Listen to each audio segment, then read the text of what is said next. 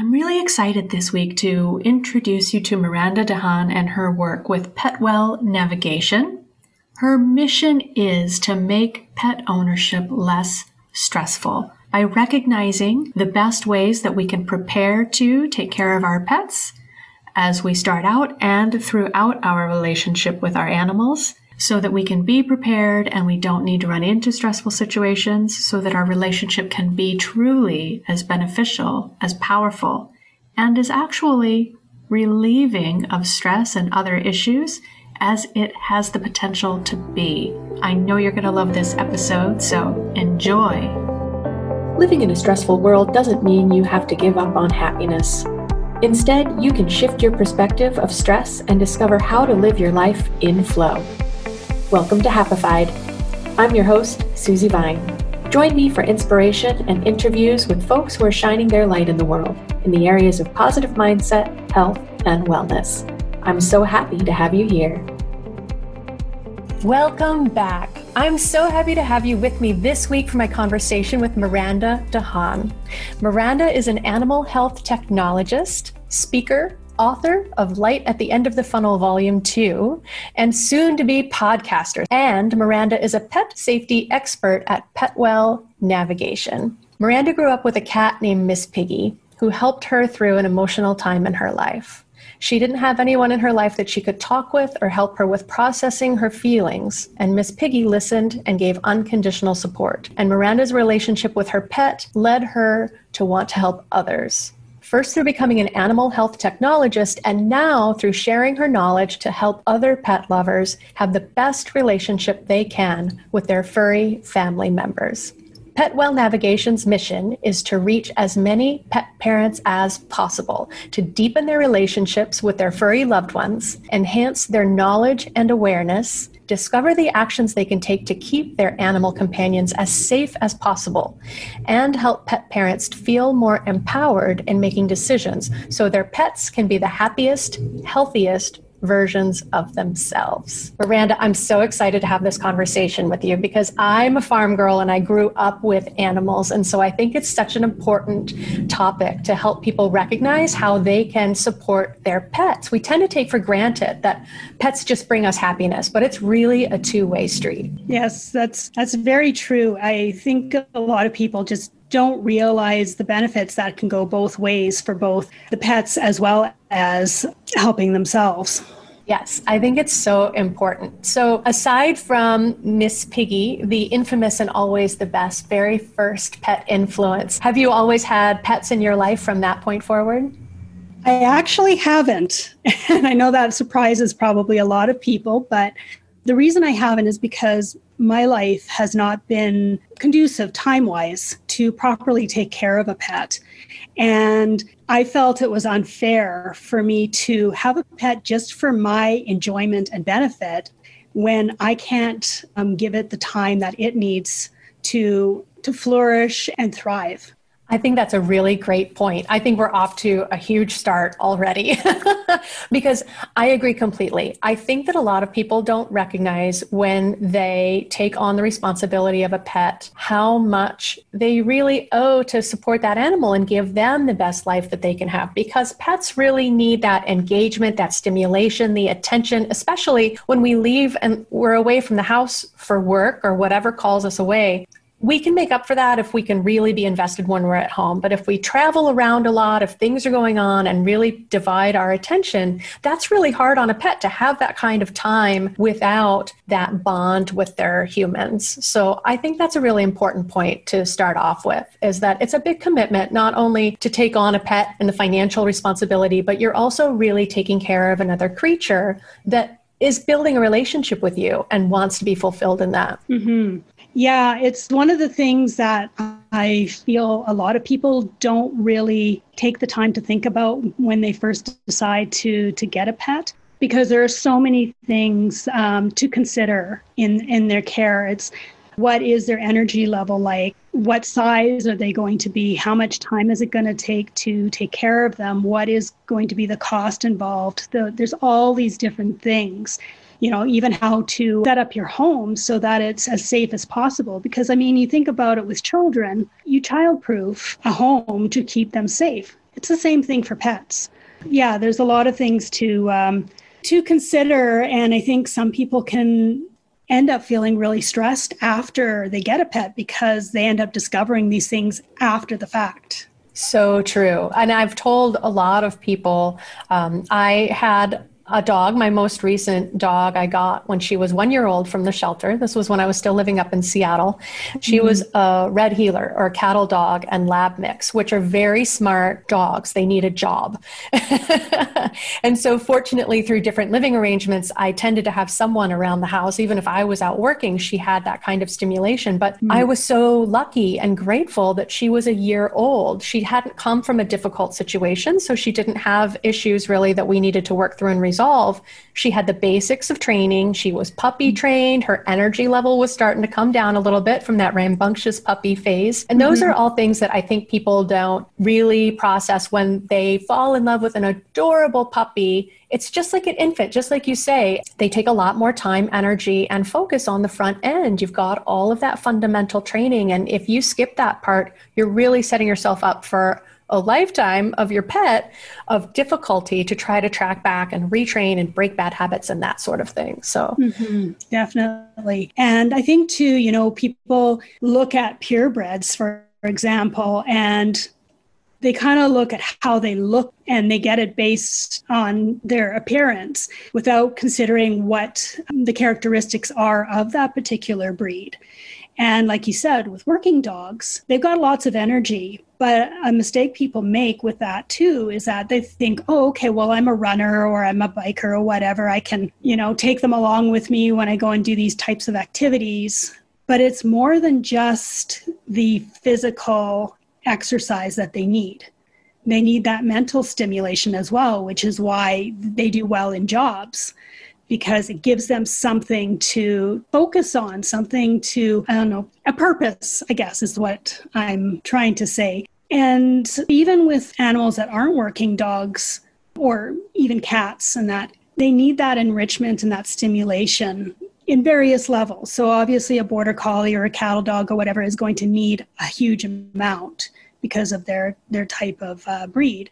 But even a cat who is maybe not very active still uh, thrives a whole lot better when they have that stimulation and enrichment activities included in their daily lives.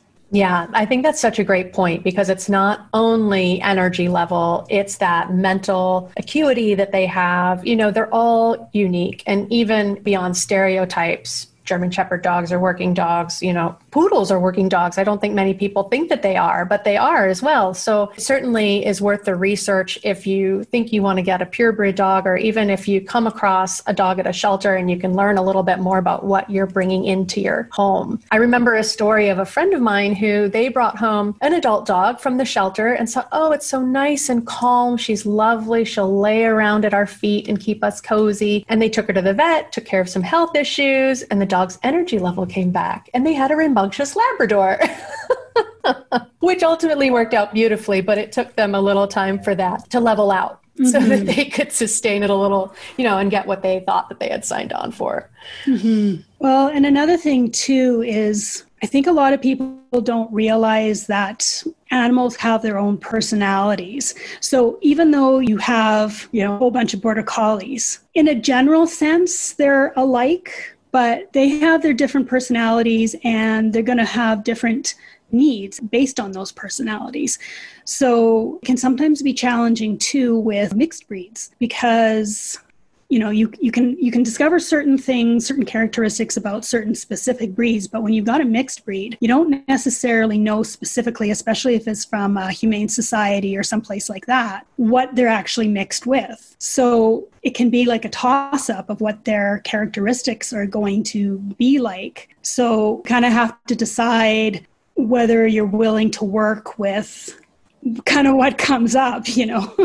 So I think to the rescue shelters and the humane societies can help with that somewhat because they've had them for a little bit of time and have been able to sort of see how they behave and so can give some guidance on that. Yeah, that's a really great point. The source, be it, you know, one of the shelters or foster family or that sort of thing, I think they all try to work very hard to kind of get a little bit of a personality profile of the pet. And so it really is very worthwhile to pay attention to that and not mm-hmm. fall for the looks, but consider how this creature is going to be a part of your family for the next 10 years, or if it's a cat, up to 20 years. I mean, pets go through a lot of our life stages with us. So we can't expect everything that comes along, but we have to understand we're bringing somebody else along on the ride with us.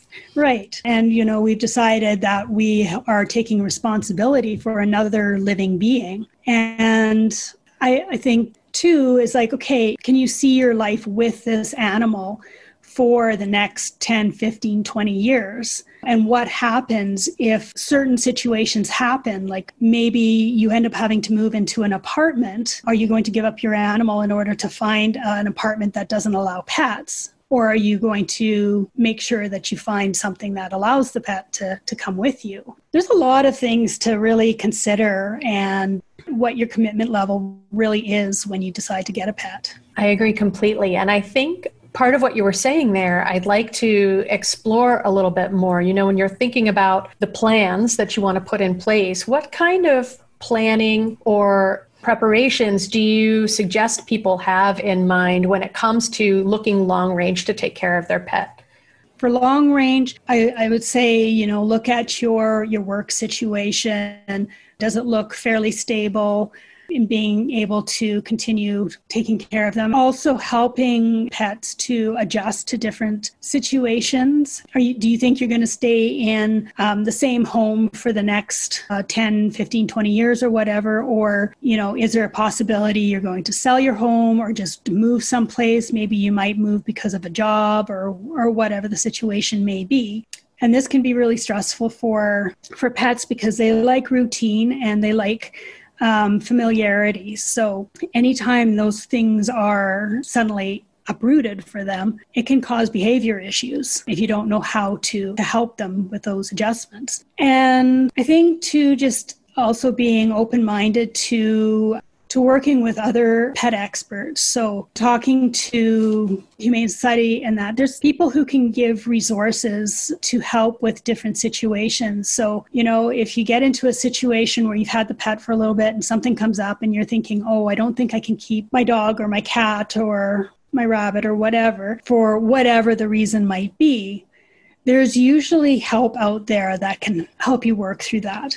Now, as I said, it's not 100% there are some situations where you, you can't avoid it. But yeah, that's. Yeah, I think that's a really great point. Even to the extent, I mean, life changes happen unexpectedly but if you expect you might start planning for to have a family within the nearer future that certainly would affect the type of dog, the energy level, that sort of thing, the type of pet. And just like you say, you know, if, if you're in a job where they transfer you every couple of years to a new place, you know, not all rentals accommodate large dogs, but smaller dogs tend to be easier. A lot of places put cats on the no list because they tend to have a bad reputation for rentals, unfortunately. So I think all of that is definitely an important factor you know, you really have to weigh it just like you do anything else, you know, as you're making long term choices like that. Do you have an opinion on pet health insurance? Do you think that tends to be a good investment? I think it definitely is helpful when you have these unexpected large costs because it can help you make the decision on being able to maybe get a life saving surgery or treatment or something like that. Whereas without the insurance, you may end up having to choose euthanasia. But it is like pretty much with any kind of insurance, you need to weigh the different uh, options out there because some are better than others.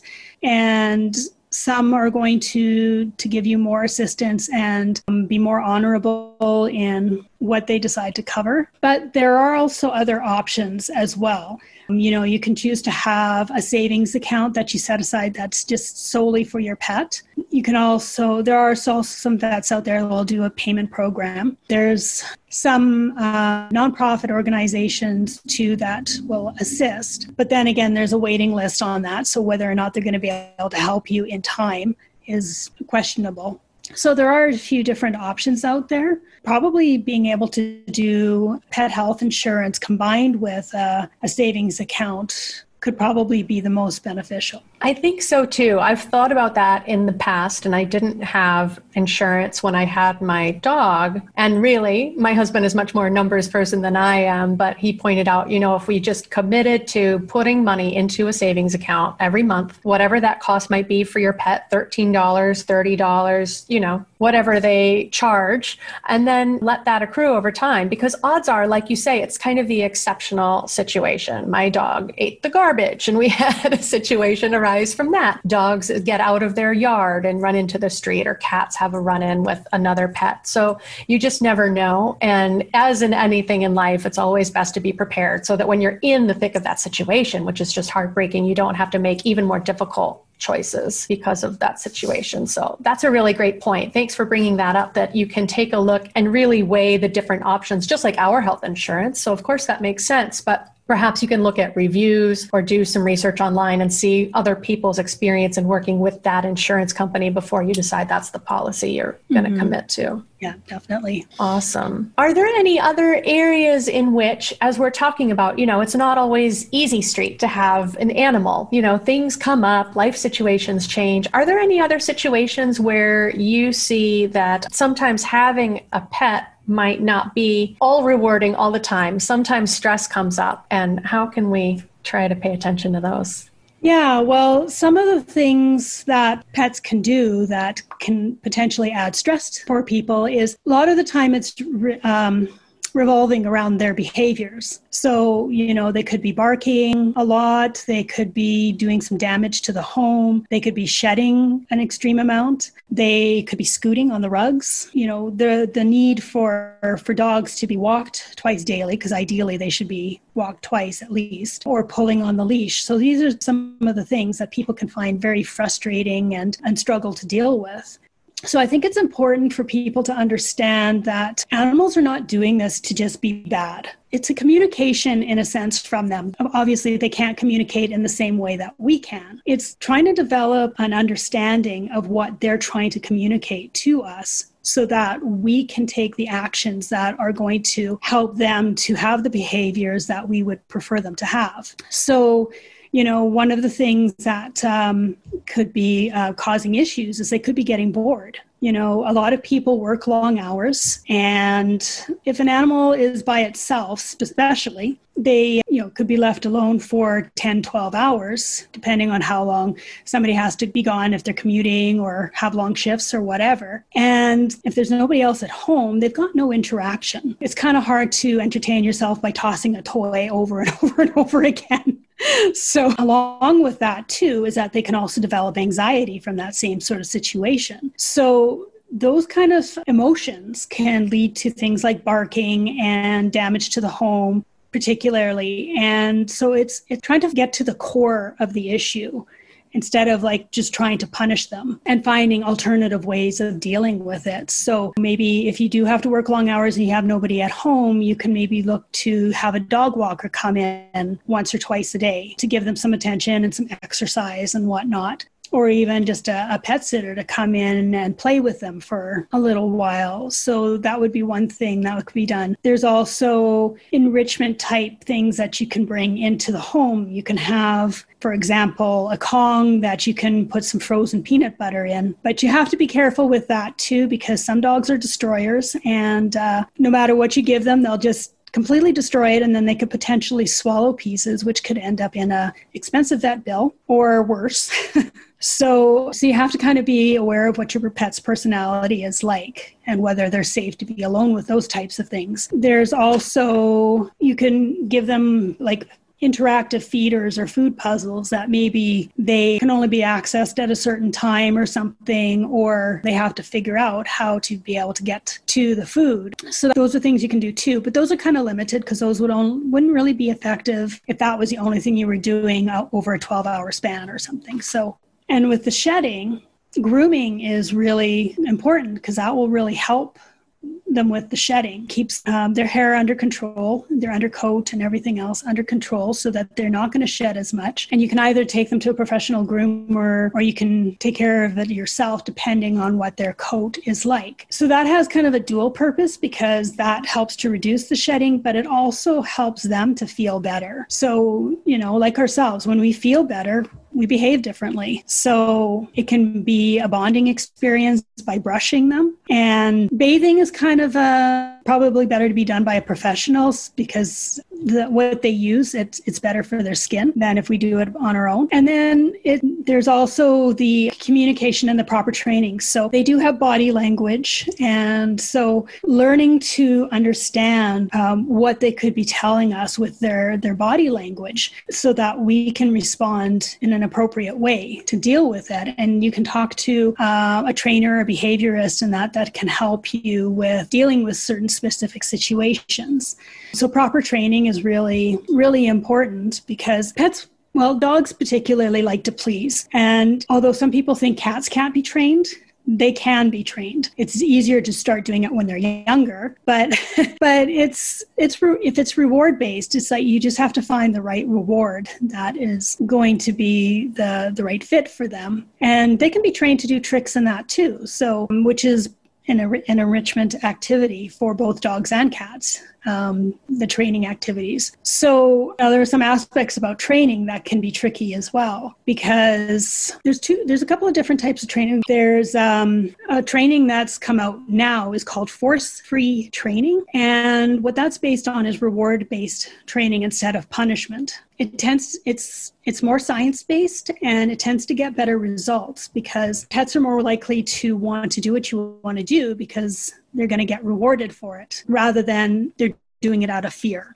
So when you have a behavior that you're not wanting them to do, you find the behavior that you want them to do. When they ever they start doing that behavior, you reward them rather than punishing them when they're doing the other behavior that you don't want. So there's a lot of detail in that, but another critical thing too is that if you have multiple people in the home and you're trying to train a certain behavior, everybody has to be on board. If you have one person who is trying to train the dog to not jump up on you or the cat to not jump up on the counter or something like that. And other members of the household allow the dog to jump up on them or don't do anything when the cat goes on the, the counter and that.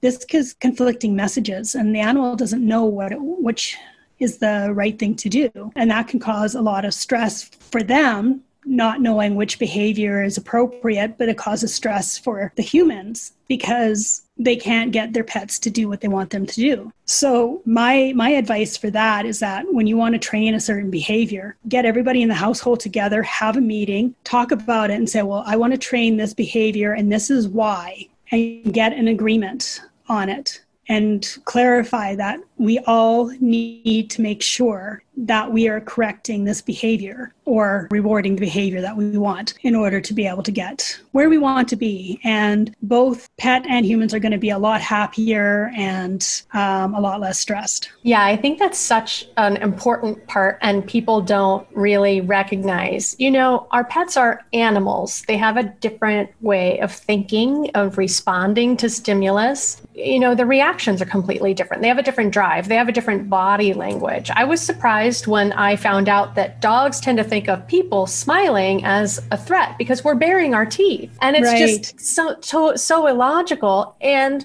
at the same time, dogs are very smart. They learn our behaviors. I mean, I've certainly seen dogs that smile back, but it's a learned behavior. It's not natural to them. And so it's so important to recognize when, especially if you're approaching an animal that you're not familiar with, that they have a different way of being. They're not humans on four legs. Right. And and at the same time, like they need that kind of I mean, if they're a pack animal, that pack mentality, you know, if you are setting the structure, if you're gonna be the alpha in the relationship and not your pet, then that has to be established. You can't try to take that back after you've let them rule the roost for a bit and train everybody, you know just like you're saying, like that the dog that jumps, you know, the kids think it's cute and they encourage it, but the adults realize it's a danger to people who are visiting the house and they're trying to di- discourage it. And then you just go round and round, and the dog doesn't understand why half the time they're getting yelled at, and the other half the time it's, oh, more mm-hmm. treats because you're funny. yeah. And the jumping up uh, issue too is that usually it doesn't start getting trained until later because when they're young and they're just a small little puppy, they're everybody is kind of like, oh, it's cute or whatever, or even like, you know, nibbling on their finger, you know, because they're not doing it very hard and they like, oh, that's okay, you know, it's cute. They're not causing any harm in that. And then they get older and their jaws get more powerful or they can potentially knock somebody over or damage clothing or something like that because they're they're jumping. And so it could be, you know, not until they get to be a year old or something before people like, oh, we need to stop this. And then it gets to be harder to train because they've been allowed to do it for the first year of their life. So recognizing that this is a potential issue and thinking ahead of time, well, what behaviors do we not want to have? And working on training those um, wanted or unwanted behaviors right from the get go. That's a really important point. Yeah, I agree completely. You just have to have some foresight, right? What is this new person that you're bringing in? No person. See, there I go personifying again. But what is this new member of the family? You know, how do you want them to be a part of it? So, just like you're yeah. saying, that little five pound puppy is cute, but that 35, 50 pound dog, that's a different story. mm, yes. Very different thing. And I'm pretty sure there's a pretty well known, you know, you can't teach old dogs new tricks. Like, let's just make life easier and teach them the right tricks the first time around. you can teach them, but it's going to take a lo- lot longer. I just wanted to add um, one additional thing that will, I feel, help people. Yes. Um, and that's if they were wanting to work with um, an animal trainer or a behaviorist. So there's three questions that um, they can ask these trainers that will help them to um, determine whether it's the right fit or not. And the questions are what will happen to my dog if he or she gets it right?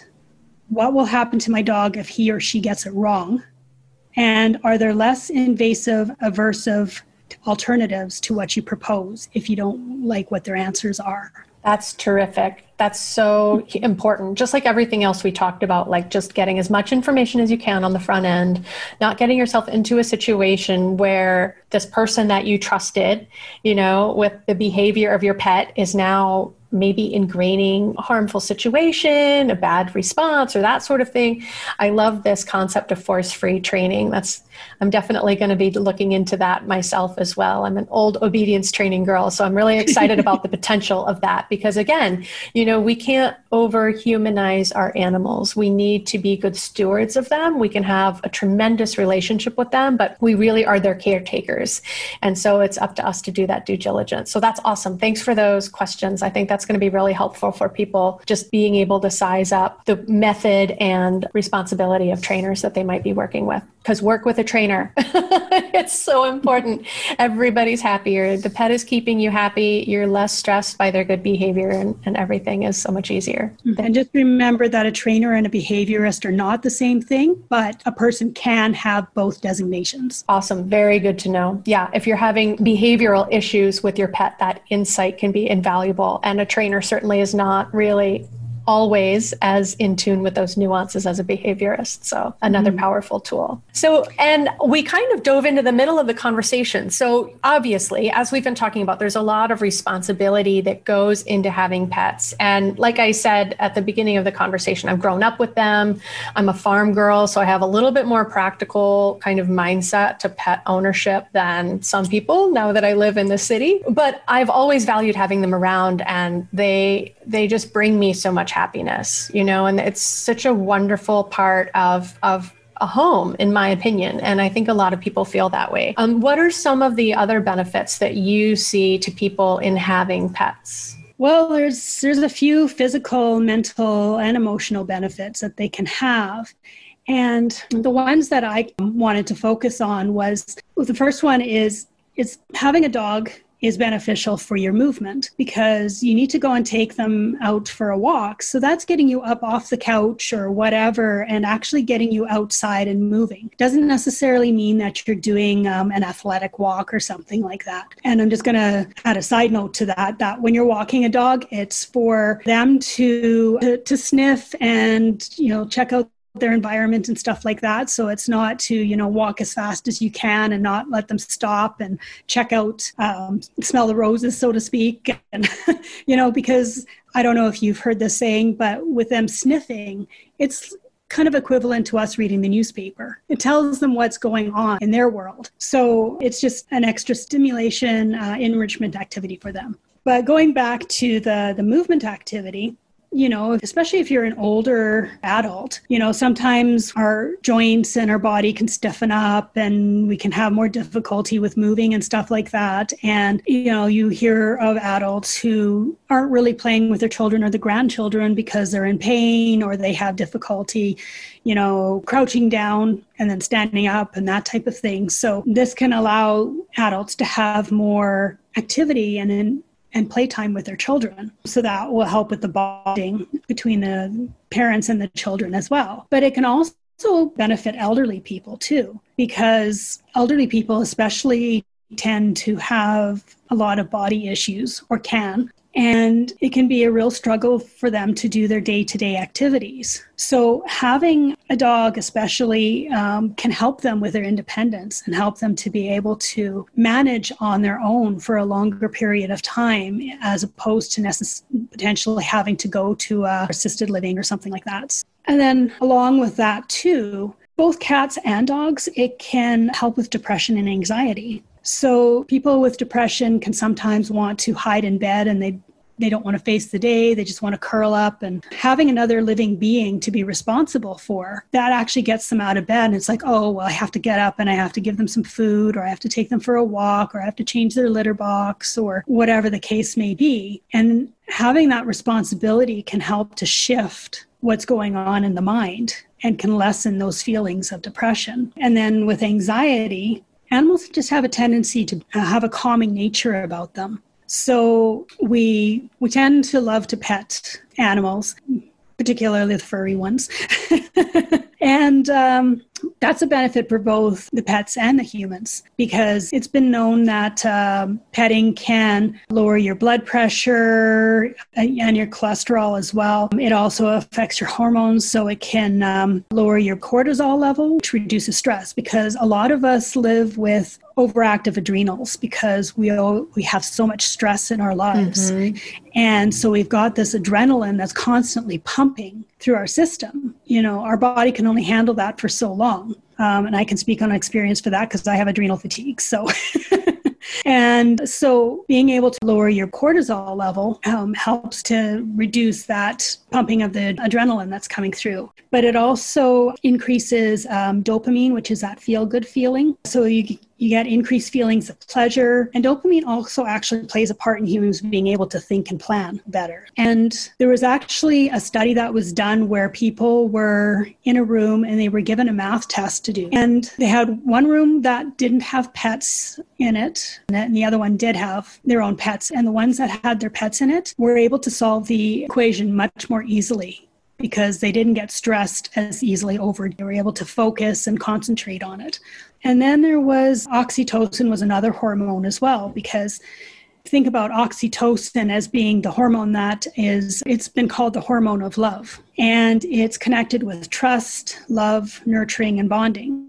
So there's those aspects of it. And cats particularly too when they purr like a lot of people find purring to be very soothing. And so this can have a healing effect on people. And the last one i'm going to mention is that it can help people with loneliness quite a bit and also with dealing with their emotions because people can really struggle with with how to deal with their emotions and maybe don't know how to, to deal with them appropriately. And so they can either explode on other people or they can just shove it down and not deal with it at all. And having a pet gives people a, another living being to talk to. And there's a benefit to that as opposed to another person because the pet's just going to listen.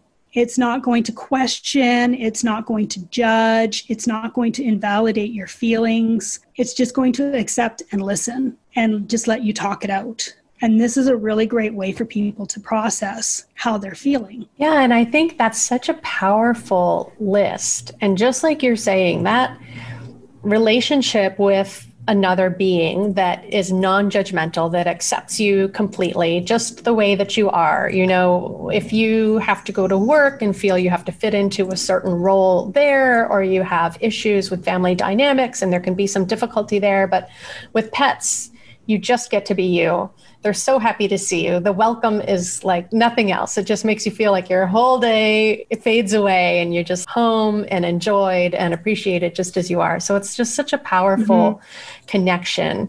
And I think that's such a gift to the people who are, are willing to take on the responsibility, you know, recognizing that there's there's work to be done, but the reward far exceeds oh. it in, in my mind. Mm-hmm.